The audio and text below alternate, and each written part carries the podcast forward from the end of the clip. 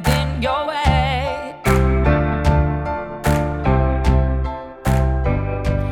Hello, and welcome to the Recovery Warrior Shows, a collection of podcasts dedicated to all facets of the eating disorder recovery journey, from beginning to the messy middle to a successful end and everywhere in between. You're in the right place if you're looking for inspiration and motivation to heal your relationship to food, body, love, and to do the deeper soul work it takes to fully recover from an eating disorder and other addictions. My name is Jessica Flint. I'm the founder and CEO of Recovery Warriors, a multimedia company that has helped millions and millions and millions and millions of warriors around the world connect to the resources they need to recover strong.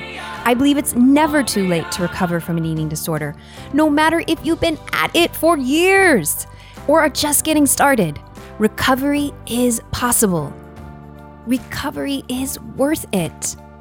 Our intention at Recovery Warriors is to help you find success at any age, and more importantly, to embody the truest, most radiant expression of yourself the you free of an eating disorder, the you that is no longer plagued by low self esteem and truly believes in yourself. The you that feels lovable and embraces your innate goodness and brilliance no matter what your body, bank account, or relationship status looks like. Our unique lineup of shows like Recover Strong, Follow Your Bliss, Hungry for Love, and Equipped to Recover are designed to empower you to make real change happen and stop letting fear and a false identity hold you back.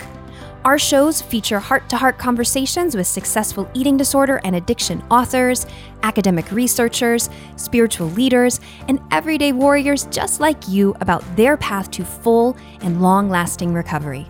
Subscribe and join us each week here because you deserve to live a life free of an eating disorder. Our curated collection of shows will guide you to cultivating the courage and compassion you need to make full recovery a reality.